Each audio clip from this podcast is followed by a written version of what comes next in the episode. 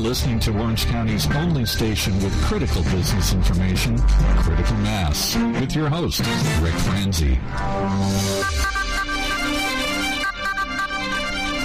Welcome to today's episode of Critical Mass Coast to Coast. I am your host, Rick Franzi. This business talk show airs live on Thursdays at 3 p.m. heard exclusively here on internet radio station octalkradio.net. If you're listening to this show in the future as a podcast, we encourage you to consider to listen to the program live during our broadcast time. Critical Mass Coast to Coast is brought to you through a partnership of Critical Mass for Business with executive forums, business owners, and select markets across the United States. Executive Forums is an international organization committed to helping members take their businesses to the next level. This show is brought to you by our commercial sponsors, Succession Strategies, Commerce National Bank, Smart Business Magazine, and SmartStop Self Storage. The goal for this show is to help you, our listening audience, make better business decisions. We have a featured guest today on the program, Coast to Coast, and it's great pleasure to bring all the way from the East Coast. And Teresa, I want to make sure that I pronounce your last name correctly. Is it Regli? You got it. Tere- Perfect. Teresa Regli, who is principal and managing director of the Real Story Group. Teresa, welcome to the program. Thanks. It's great to be here. Tell us a little bit about the Real Story Group. What an interesting name for a business. Thank you. Well, we like to think so. Uh, it's definitely worked out for us. Uh, the Real Story Group, we basically do uh, two things. A two two pronged business. Uh, first thing we do is we we do market research about uh, content technologies. So any software that manages information uh, for businesses, we look at the software. We do market research around the software market, and we interview uh, companies essentially that are using the software, and we understand how they're using it, and then we rate the products against each other. So it's a similar approach to consumer reports, but for very expensive software products.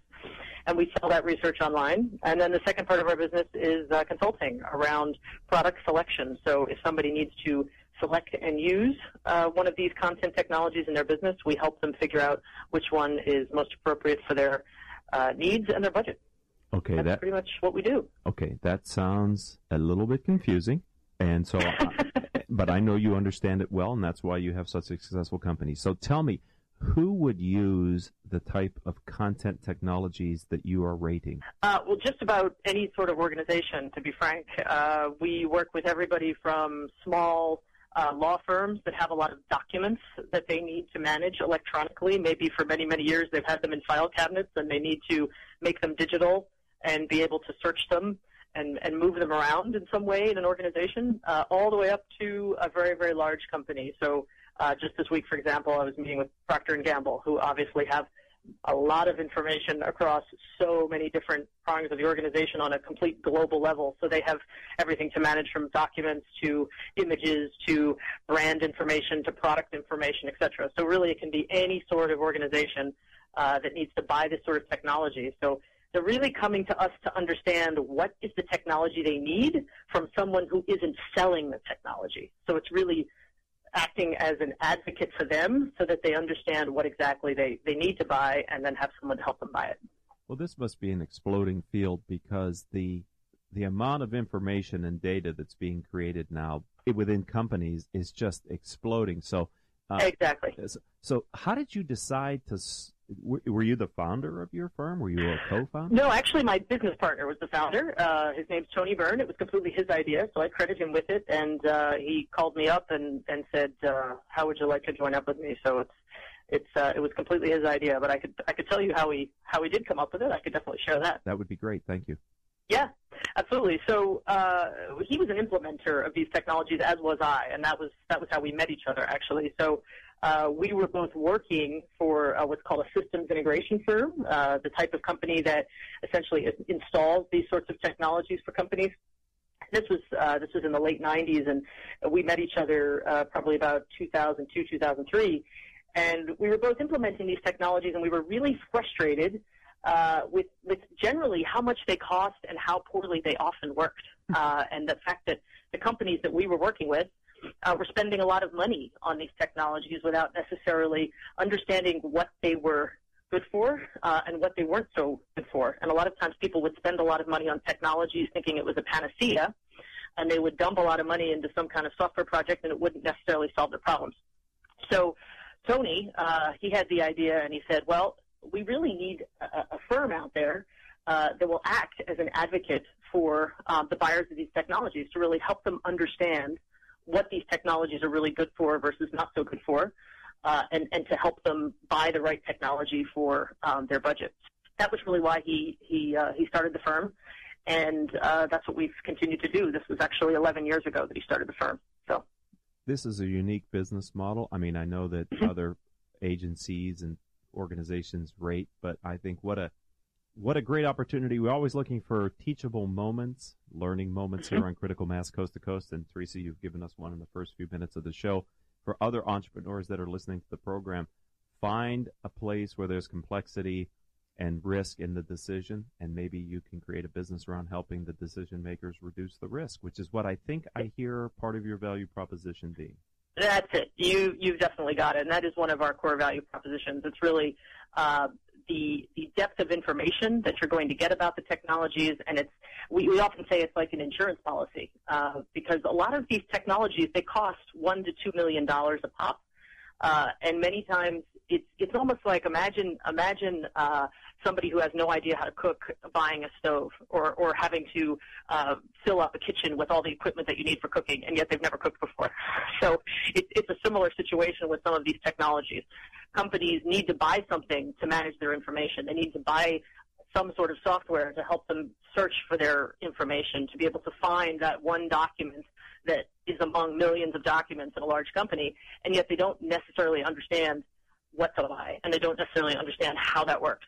So that's why we're there, uh, and because we're not selling that technology, we're we're we're not in a situation where we're we're forced to push something uh, on people. We're really there to um, to make sure they're making the best the best choice for them. So let's talk a little bit about your leadership style. You're the principal mm-hmm. and managing director of yes. your firm, the Real Story yep. Group, and we like to ask our guests here on Critical Mass Coast to Coast. Can you share with us your kind of overarching belief system? In other words, the term we use on the radio program here is your guiding principle. Sure, sure. Uh, it's, a, it's a pretty tough question. I'm a, uh, I like to say my guiding principle is uh, is that I'm a straight shooter, uh, and that I'm I'm a no BS kind of person. Uh, I'm very straightforward. I don't sugarcoat anything. I just tell it like it is. Uh, and a lot of times, our customers say that about the entire team at Real Story Group. We're we're very straightforward people, uh, and we're going to tell you the absolute real story. That's that's that's largely why the name of our company is what it is, uh, because we want to deal the straight dope on what this technology is good at or what it's not good at. Uh, and that's really, I think, not just our guiding principle um, as a company, but, but just how we try to service the industry as a whole. We want people to come to us and, and understand that they're going to get the real story about what's out there. And that's, that's something that was really um, our philosophy from the beginning.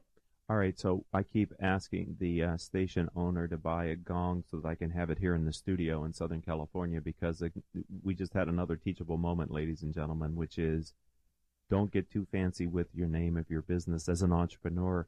Sometimes it's very helpful to put the message about what you do, your value proposition in your firm's name because it constantly reinforces it and makes it obvious. So uh, I think that's an, another great lesson that you've given us, Teresa. Boy, you're just you're on a roll here today.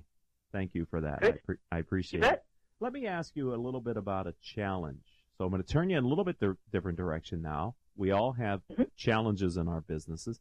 Is there a challenge that you and the partners are facing that you can share with us? And as much share the challenge and maybe the thinking and the steps that you guys are taking to mitigate that challenge. Sure, I, it, that's a tough question because, of course, in every business there's there's different sorts of challenges uh, every day, right? Um, and, and I think the the one that probably comes to mind uh, is around sales, and I think everybody has everybody has sales challenges of one of one sort or another.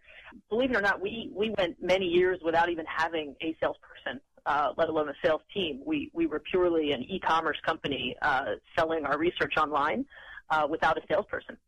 And so uh, a few years ago, we finally brought a sales brought salespeople on actually, uh, and of course that did exponentially great things uh, for our business.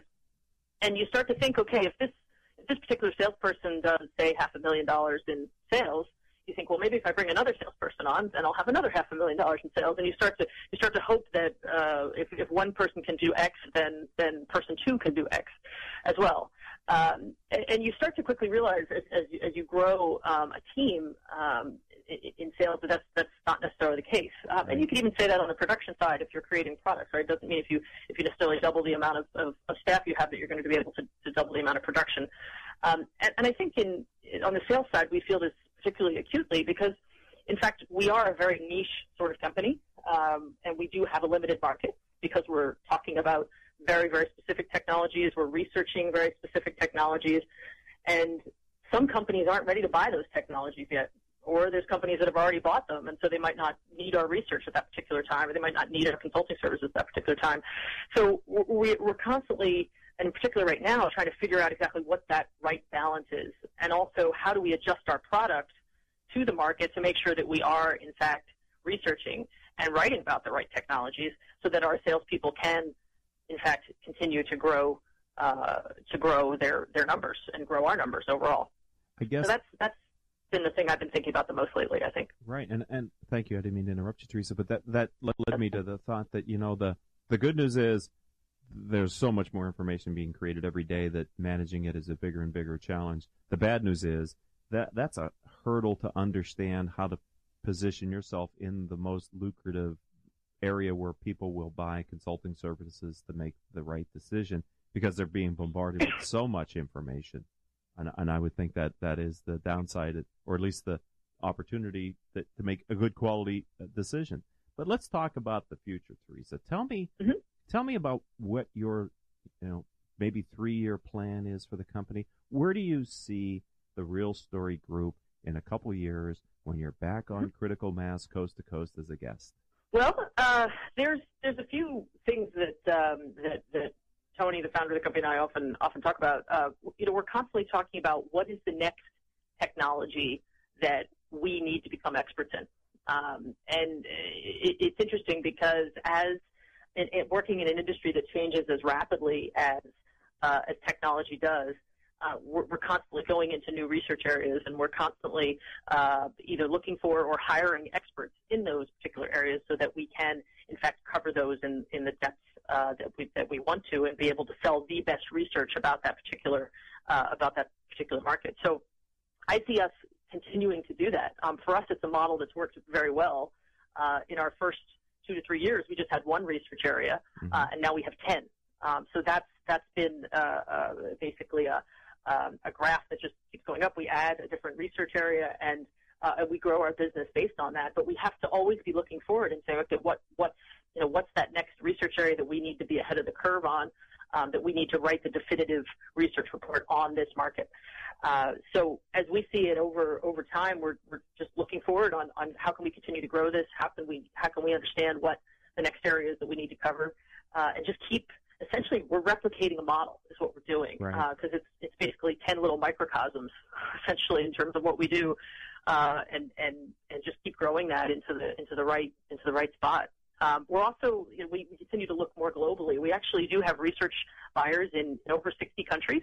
Wow. Um, and our challenge with servicing them uh, is, is huge, as you can imagine. We, we have employees um, on three continents, but it's, it's a challenge for us uh, to think about how much more business we could be doing with those customers uh, if we could service them wherever they were and, and provide them um, more high touch sort of uh, consulting services because a lot of times we're just on the phone with them and we're helping them out. Maybe they have questions about the research, uh, and, and we're thinking about how to how to expand um, in that in that direction so we can have more high touch services around the world.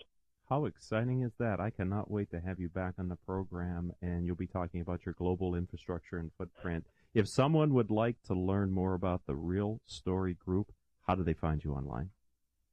Uh, well, it's realstorygroup.com. Uh, it's a pretty straightforward URL, so you can find us there at realstorygroup.com. We're also uh, on Twitter uh, at realstorygroup. Uh, we're on Facebook as well. You can find the Real Story Group, and um, we are constantly putting our um, blog posts up there. Uh, we also speak at conferences all over um, constantly. Our analyst team are all very experienced uh, speakers as well as technology implementers um, from from around the world. So if you're at a technology conference, we're most commonly uh, west coast of the U.S., east coast of the U.S., uh, northern Europe, London, very frequently. So um, if you look at a local technology conference, you might see us there as well. Well, I want to thank you for being our guest today. Thanks for being a friend of the program. I want to thank Ken Wax of Renaissance Executive Forums for bringing you and your business to our attention here on Critical Mass Coast to Coast. Continued success, Teresa. Thank you very much. Appreciate it. Have a pleasure. good day. All right, ladies and gentlemen, that will do it for this episode of Critical Mass Coast to Coast. Until the next time we have a chance to talk, here's hoping that all of your decisions will move your business in a positive direction.